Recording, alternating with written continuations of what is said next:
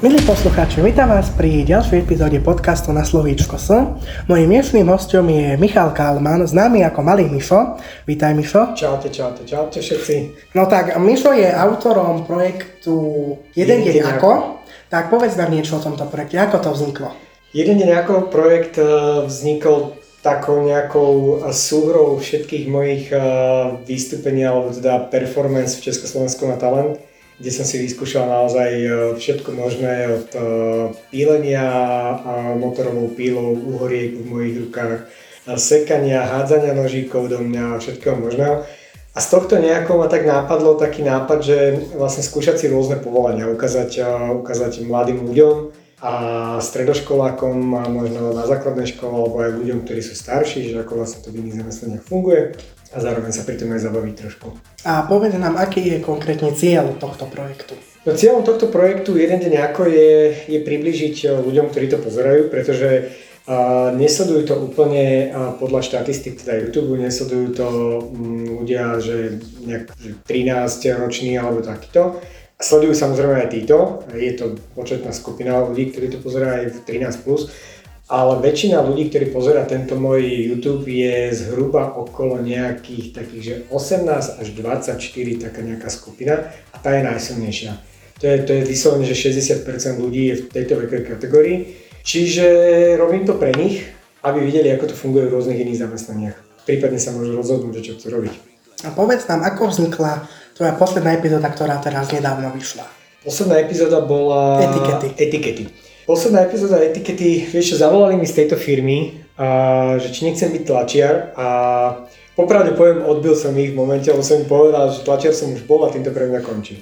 A oni, že nie, že my by sme veľmi chceli, aby sme natočili, aby si natočil s nami akože epizódu, pretože my robíme inú tlač ako to, čo si robil, že my sme si pozerali všetky tvoje epizódy, ty si tlačil noviny a my tlačíme etikety a rôzne proste samolepky a takéto, že to je trošku iný princíp tej tlače tak som sa nad tým tak zamyslel, že, že čo tam vlastne sa dá ešte viacej ukázať pri tej, tlače, pri tej tlači.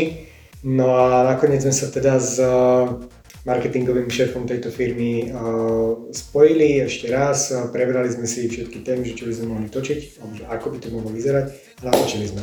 A ktoré, uh, ako prebiehalo toto natáčanie? Keby môžeš priblížiť. Vieš čo, no to je také štandardné točenie.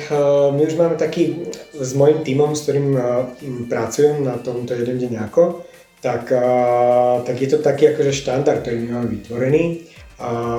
Vždy to natáčanie trvá plus minus 4 hodiny a točíme štandardne nejaký úvod, nejaký záver, nejaké hovoriace hlavy. No a potom samotný proces tej výroby, kde si ja skúšam proste tie, tie veci a to je vždy na dohode samozrejme s tou firmou, že čo všetko si môžeme vyskúšať.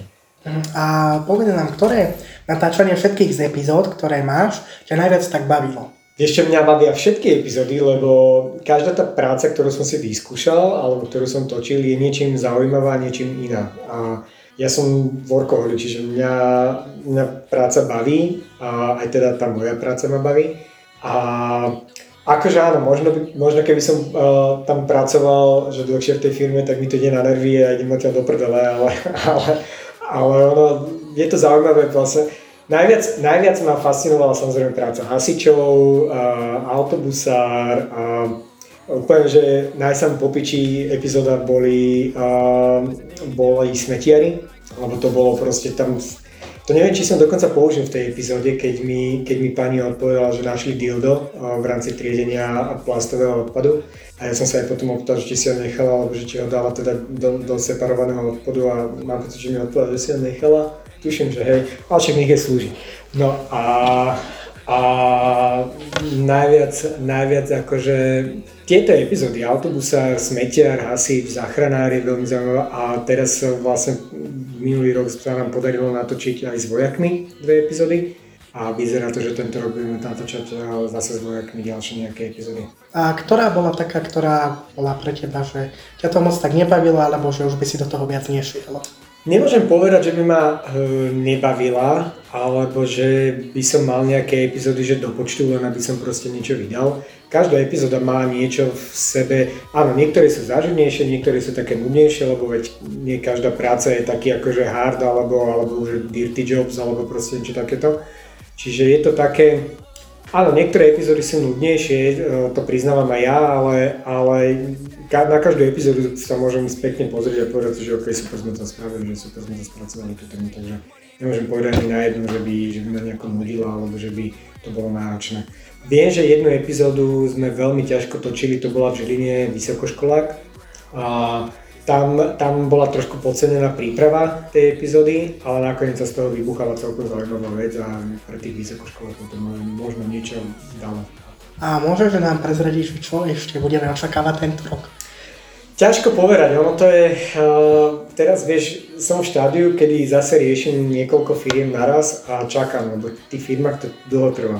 A riešim Figaro, a riešim Volkswagen, a výrobu auta elektrického, riešim výrobu takých cukríkov, ktoré sa vyrábajú na Slovensku. A teraz v dohľadnej dobe by sme mali stočiť hotovky z plechovky, ak sa teda podarí to vybaviť. Uvidíme, čiže je to také, všetko je to v procese vývoja, vieš, ono, niekedy, niekedy ten proces trvá, že 3-4 mesiace a potom môžem vystočiť každý týždeň. Čiže ten, táto, tento typ YouTube, ktorý ja vytváram, nie je úplne jednoduchá vec. Není to také, že zavoláš niekam, že čaute, ja som toto, poďme zajtra točiť. Ono to potrebuje taký nejaký proces trošku a tá firma musí presne nastaviť veci, musíme zladiť nejak termíny, ja tiež nemôžem hocikedy, oni nemôžu hocikedy, lebo to musíme zladiť aj s ľuďmi, s ktorými chceme tam točiť. Čiže je to také trošku komplikované natočiť takéto epizódy. Ale tak môžeme povedať, že tento rok môžeme očakávať ešte jednu epizódu. Tento rok bude určite ešte viacero epizód. To není len o tom, že som teraz vydal jednu epizódu v tomto roku a hotovo. A ja viem, že posledné dva roky pokulhávam, čo sa týka vydávania epizód. Najsilnejší rok bol 2019 ale vtedy potom vlastne prišiel COVID, takže sa veľmi ťažko točilo v tých firmách, lebo všetci mali veľmi prísne opatrenia. A teraz je to také uvoľnenejšie, tak uh, sa to už pomaly dostávam do toho, že teda by sme mohli zase niečo natočiť. Ono, ja strašne zvážujem že čo točiť napríklad, lebo uh, mne chodia ponuky na to, aby sme nakrúcali niek- s niektorými firmami, ale nie s každou firmou idem do toho. Lebo keď to nemá byť, že vyslovene ja tiež musím mať pocit z toho, že to bude zaujímavé, vieš. Keď to nemá byť zaujímavé, tak ja to nechodím natočiť. Len preto, aby som mal proste nejakú epizódu natočenú, alebo že len aby proste som niečo vydal. Zase chcem, aby to bolo zaujímavé, aby to bolo trošku také špinavé, aby to bolo proste také niečím zaujímavé. Dobre, od, od tohto projektu zatiaľ odídeme, potom sa k nemu ešte vrátime. Teraz prejdeme k Československu na talent. Povedz nám, ako si sa dostal k tomuto projektu. Vieš čo, uh, ja pracujem od svojich 21 rokov v produkcii pre televízie. A môj úplne prvý projekt, ktorý som vyrábal, na ktorom som sa podielal, bolo kedysi, kedysi dávno, dávno, dávno, bolo Bailando a taká politická talk show Dana Krajcera, de facto sa to volalo. A vlastne od tých čias ja pracujem ako produkčný. A samozrejme pracujem, pracoval som ako asistent produkcie, čiže tzv. podržťažka, že tu sa postav a dávaj pozor, aby neprešiel. No a postupne som sa proste vypracoval. No a projekt Československo má talent vznikol um, takže vlastne televízia JOJ kúpila licenciu na tento projekt. A dali to firme, dali to vyrábať firme, v ktorej som ja v tom roku vtedy pracoval, to bolo v roku 2010. No a vtedy vlastne robíme na tomto projekte, je to taká moja srdcovka, ten, no, tento projekt, tento Československo má talent, čiže vyrábam to všetky ročníky vlastne od začiatku, od úplného, úplného počiatku vlastne tejto.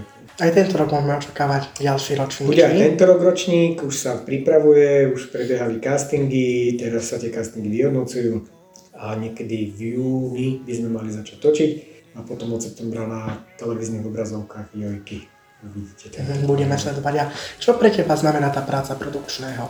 Čo ti to dáva do života? Ono, ja teraz už, eh, ja robím teraz také, že dve vlastne tie práce v tej mojej eh, sfére. Ja robím, že aj produkciu, aj pomocnú režiu. A sú to také, že úplne rozdielne, ale zároveň aj veľmi previazané veci. A tá produkcia je, ten produkčný má proste náročnú robotu v tom, že prichádzaš prvý do práce, posledný odchádzaš a všetci si od teba otrhnú že keď je niečo na hovno, tak za to môže produkcia. Keď je niečo dobré, tak produkciu nikto nepochváli. Čiže tak, to znamená práca produkčná. A ako dlho máš v pláne sa ešte venovať tejto tvojej práci? No keďže ja neviem robiť nič iné, tak asi kým, kým neskončím. čiže neviem, kým ma nevyhodia, alebo neviem čo. Ale ma odkiaľ, odkiaľ vyhodiť, lebo ja nie som nikde zamestnaný, ja mám svoju vlastnú produkčnú firmu, čiže jedine, že sa vyhodím sám sebe. Tak moje skúsite. A s farmou to je ako?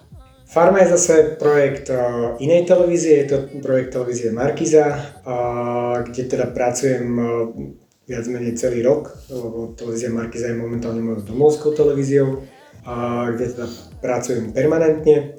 A Farma je tiež projekt, do ktorého ma zavolali moji kolegovia a veľmi som, mal som predtým veľký rešpekt, lebo ma dali mi vlastne robiť pozíciu, do ktorej, teda, ktorú som predtým vôbec nerobil. A to bola pozícia vedúceho produkcie, čiže nastaviť si výrobu, mať na starosti ľudí pod sebou, mať také tú zodpovednosť väčšiu a mať aj v ten daný moment vlastne takú tú rozhodujúcu úlohu, že keď za tebou niekto príde a opýta sa ťa, či má kúpiť zelenú alebo červenú farbu, tak ty musíš jednoznačne povedať, že zelenú alebo červenú. Čiže, čiže tento projekt mi tiež prirastol k srdcu.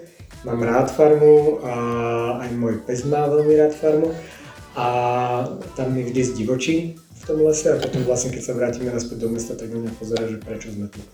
Ale áno, tento projekt je tiež, je to, mám rád farmu, je to náročný projekt, je to veľmi náročný projekt, ale teda rád som sa podielal A ty za akým veľkým oneskorením sa vysiela v televízii? Farma sa začína točiť vždy v lete na prelome júla a augusta, a čiže si vieš že zhruba nejaké 4 týždne to dopredu. Uh-huh. Ono sa to postupne nadlžuje, keďže farma sa vysiela 5 dní, ale točíme 7 dní v kuse, čiže sa to vlastne postupne nadlžuje ten, ten uh, proces. Uh-huh. Takže aj v septembri môžeme očakávať, že príde farma. Áno, áno, v septembri začína určite farma zase na Markize, čiže treba pozerať, lebo bude napumpovaná tento rok opäť. A čomu sa zvykne venovať malý Mišo, keď akurát netrávi čas televízii? Malý Mišo sa venuje ty všetkým možným hovadinám, čo ti poviem, no neviem, akože momentálne No pripravujem, teraz sa venujem napríklad uh, veľkej príprave uh, rôznych projektov a väčšinou akože chodím, že buď točiť niečo, alebo mám rôzne akože také, ja stále niečo točím. Lebo ja mám aj ďalšie, akože také, že dodávam napríklad do Figara nejaké veci, internet nejaké videá a rôznym ďalším proste firmám, vieš, že dodávame rôzne takéto akože na zakázku veci, ktoré si vyrobia s mojimi chalami, čiže je to takéto takto. Ja stále niečo musím robiť. A ako Malý Mišo dostal prezivku Malý Mišo? Malý Mišo vznikol tak, že my sme boli, my keď sme začali robiť uh, Československo má talent, tak uh, sme tam dvaja myšovia, teda je nás tam viacej, ale sme tam takí akože, dovolím si povedať, že dvaja kľúčoví myšovia, lebo jeden je, že light, design, light designer, ten má na starosti osvetlenie a efektové svetla, grafiky a vlastne celé to nadstavenie, ako to bude ten vizuál tej show vyzerať. A ten sa volá Mišo. A ja som tiež Mišo a ja na tom Československom talente robím aj tú produkciu toho asistenta režie tak vždy, keď režisér zhúkol, že Míšo, tak sme sa vždy ozvali obidvaja. To bolo také, že vždy obidvaja a pokaždé to tak bolo. Vždy sme čakali, či sa ozve alebo ja a vždy sme proste sa takto ozývali dva. Až teda sa rozhodol režisér tohto projektu, že ja budem malý Míšo a on bude Míšo. Lebo ja som od neho nižší, ja som bol vtedy malý a vlastne stále som. Takže, takže ja som odtedy malý Míšo. Hm, tak videli sme, že Československo má si zažil všeličo možné. Áno. A čo bola pre teba taká najväčšia výzva? Najväčšia výzva pre mňa bola totálna hovadina, ktorú si vymyslel pre mňa režisér, alebo teda nie, že vymyslel režisér, ale on mi to vlastne ani nepovedal, že čo idem robiť. On mi iba oznámil, že na toto číslo pôjdeš potom ty na podium, že jasné. To bolo, mne sa to nie, že nezdalo divné, bolo mi to proste také zvláštne, že väčšinou tie čísla, ktorých účinkuje či porota, alebo, alebo moderátori, alebo ja, tak uh, nie sú, nechcem povedať, že sú že vyskúšané, že všetci vedia, že čo sa bude diať, a, ale je to tak, že aspoň približne vedia. A keď idem ja na pódium pri niektorých tých účinkujúcich alebo pri nejakých tých performance, tak ja, ja som vždy vedel o všetkých hovadinách, ktoré ideme proste robiť. Vždy. A pri tomto jednom čísle, že nie. Že nebudeme to skúšať, že to je taká hovadina, že on si zoberie proste nejaké veci tam a že budeš držať uhorky a neviem čo, neviem čo a proste, že OK, ja, je mi to jedno proste, dobre, budem robiť čo chceš. Takto som akože povedal režisérovi, prišiel ten účinkujúci na podium, ukázal nejaké číslo, potom, že sa potreboval asistenta, vyvolal vlastne niekoho z poroty, samozrejme z poroty nikto nechcel ísť, lebo tušili. Moderátori takisto nechceli ísť, bol tam junior s Marcelom, No a že však uh, malý Mišo. No tak som išiel ja, typek mi jebol do ruky dve úhorky a naštartoval si motorovú pilu, dal si na hlavu vrece čierne, cez ktoré nič nevidel, odkrokoval si okolo mňa a začal sa približovať, že raz, dva, tri kroky a naštartovanou motorovou pilou mi odrezal kus uhorky, ktorú som držal v ruke. Ten, v tú sekundu, keď sa toto odohralo, inštinktívne proste som cukol s rukou, lebo som sa zlákol proste toho, že, že mňa ide zabiť, on ma zaseka motorovou pilou. A tá jeho asistentka, ktorá tam bola, tak tá sa tak z toho zlákala, lebo on nič nevidel. On reálne nič nevidel. Čiže on nevedel ani, že ja som pohol rukou. A keby som tou rukou pohol hore, tak mi oholí takto prsty, ja mám polovičku ruku v prdeli. Čiže takto držíš uhorky, a typek ti odreže motorovou pilou z ľavej ruky proste a kus uhorky. Asistentka v ten, tú sekundu, jak videla, že som cukol rukou, mi tak pevne zovrala obidve ruky, aby som s nimi nehýbal. Ja som bol doklepaný, dosraný, úplne že hotový celý, keď sa toto skončilo, ja som utekal naspäť na, do backstage k moderátorom a ešte pol hodinu som to rozlíchoval. A išiel by si do toho ešte niekedy? Asi, hej. a čo bolo zase niečo také, čo hm, čo ťa akože tak naplní roz, rozhodilo, že do čoho by si išiel pokojne aj hneď teraz? Ako to myslíš, že, že do čoho by som išiel, akože v, v rámci učiteľa? Áno, v rámci talenta. Do hoci čoho? talentu. Naozaj, že hoci čo, akože nenechal by som si prepichnúť, že kožu a zavesiť sa za hák, lebo to pritom som odpadol, keď sme mali účinkujúcich takýchto v talente, to ma vyplo. To som akože som pustil hudbu, pozrel som sa takto na pódium na bok, týpek si mesiarský hák eh, šupol do pleca a mňa hneď vyplo. Takže asi tak. Bo zozelenial som a už si pamätal, jak ma záchrana pliska po, po, po hlave, že či som v pohode. Ale inak by som išiel asi do hocičo, je mi to naozaj jedno, však sranda musí byť. Takže môžeme očakávať aj v tomto nadchádzajúcom ročníku nejaké to... Ťažko povedať. To... Ťažko povedať, to záleží na tom, koho porota vyberie na tie castingové kola, ktoré sú už točené, čiže ťažko povedať, či áno alebo nie je to vždy také, není to dopredu pripravované, čiže to vždy vznikne priamo tam. Mhm, a z toho obnosu, čo akože sú ľudia prihlásení, tak koľko zhruba percent ide že na kameru, akože pred porotu a koľko je tak bez kamier? Percentuálne ti to neviem povedať, ale za celé Československo sa hlásia tisíce ľudí proste, ktoré, ktorí by chceli účinkovať Československom talent. A priamo pre tú porotu sa dostane iba 350 ľudí, plus mhm. minus. A to podľa akého kľúču sa vyberá? No, vyberajú sa podľa kľúču jednoducho. Musíš byť zaujímavý, musíš uh, niečím zaujať, uh, tvoje číslo musí byť jedinečné a musí to byť proste niečo, čo buď nikto ešte nevidel, alebo ak videl, tak to proste nejako ty vylepšíš, alebo proste musíš byť zaujímavý. Napríklad motorová, motorová pila a uvorky. Napríklad. Ale dobre, uh, otázka znela, že či je malý Mišo zadaný? Uh, Malý Mišo uh, zadaný momentálne nie je. Takže Musím tak... si podať inzerát do avíza alebo do teletextu na nejakú televíziu. Takže môžeme povedať, že Malý Mišo čaká na tú pravú, kým príde. To ti neviem úplne povedať, že či čaká na pravú, alebo či na niečo čaká. Ja to nechávam skôr také, že je mi to jedno že keď niečo príde, tak to príde a keď niečo vznikne, tak niečo vznikne. Akože aktuálne a, neriešim nič. Ani nemám v pláne, akože nie, že v pláne, tak to nikdy to si nevieš naplánovať, tieto veci, ale, ale jednoducho nejak to neriešim, či niekto alebo niekto príde do môjho života, to nevieš povedať túto vec. A akým smerom sa podľa teba uberá Slovensko? sú také ťažké otázky, akože ja sa moc nevyjadrujem nejako politike, k politike, alebo som proste nemám, nie že nemám v tomto názor, mám v tomto názor a, a celkom jasný názor, ale, ale ťažko povedať, akože akým, akým smerom sa dáva Slovensko, no vieš, sú ľudia, ktorí proste sú nejako politicky orientovaní na nejaký smer a sú ľudia, ktorí sú orientovaní na nejaký iný smer.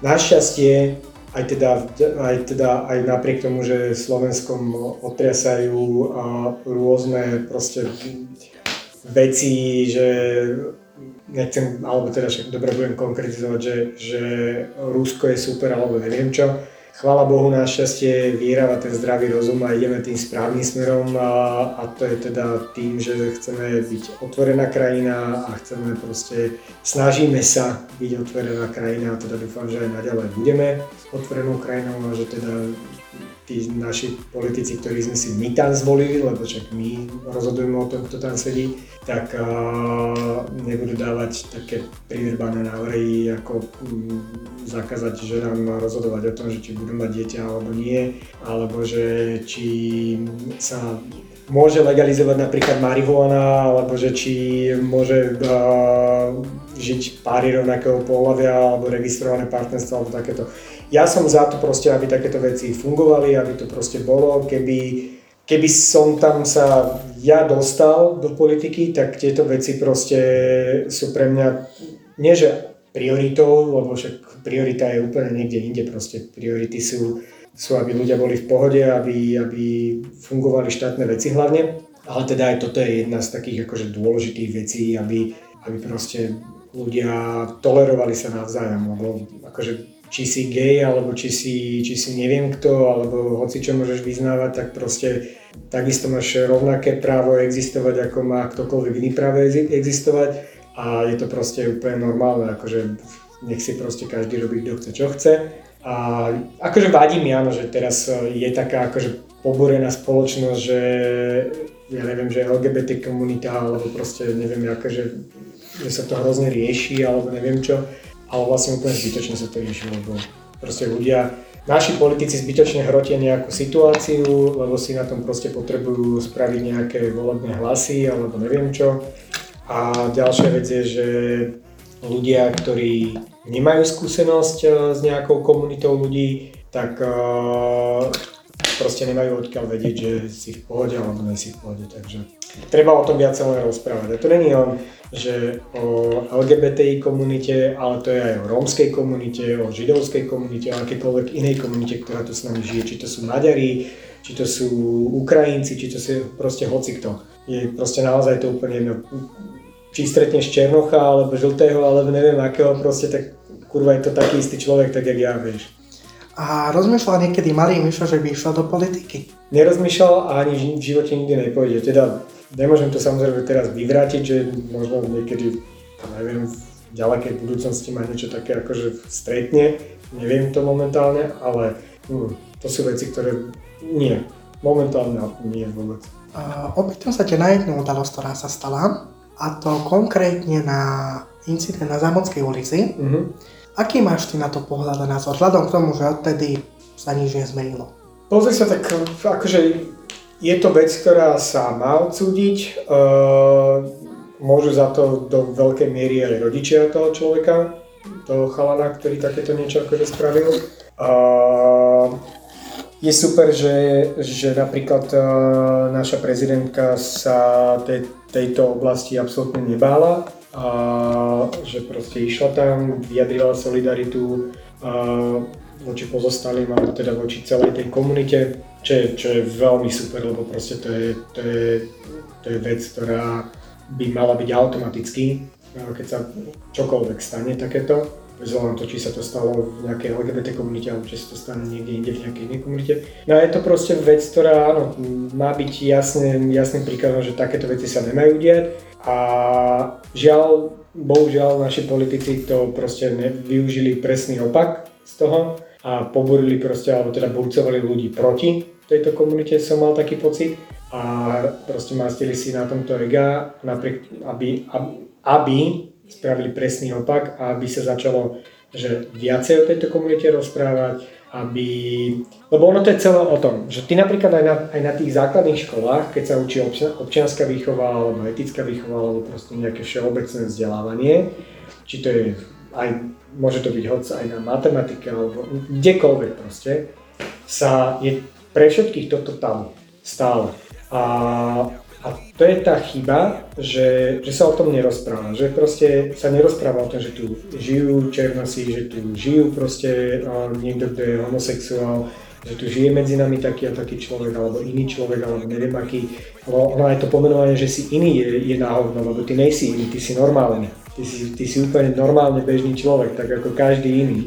Čiže, čiže proste nerozpráva sa o tom, tie decka na tej škole nemajú ako vedieť o takýchto komunitách alebo o tom, že takéto niečo existuje.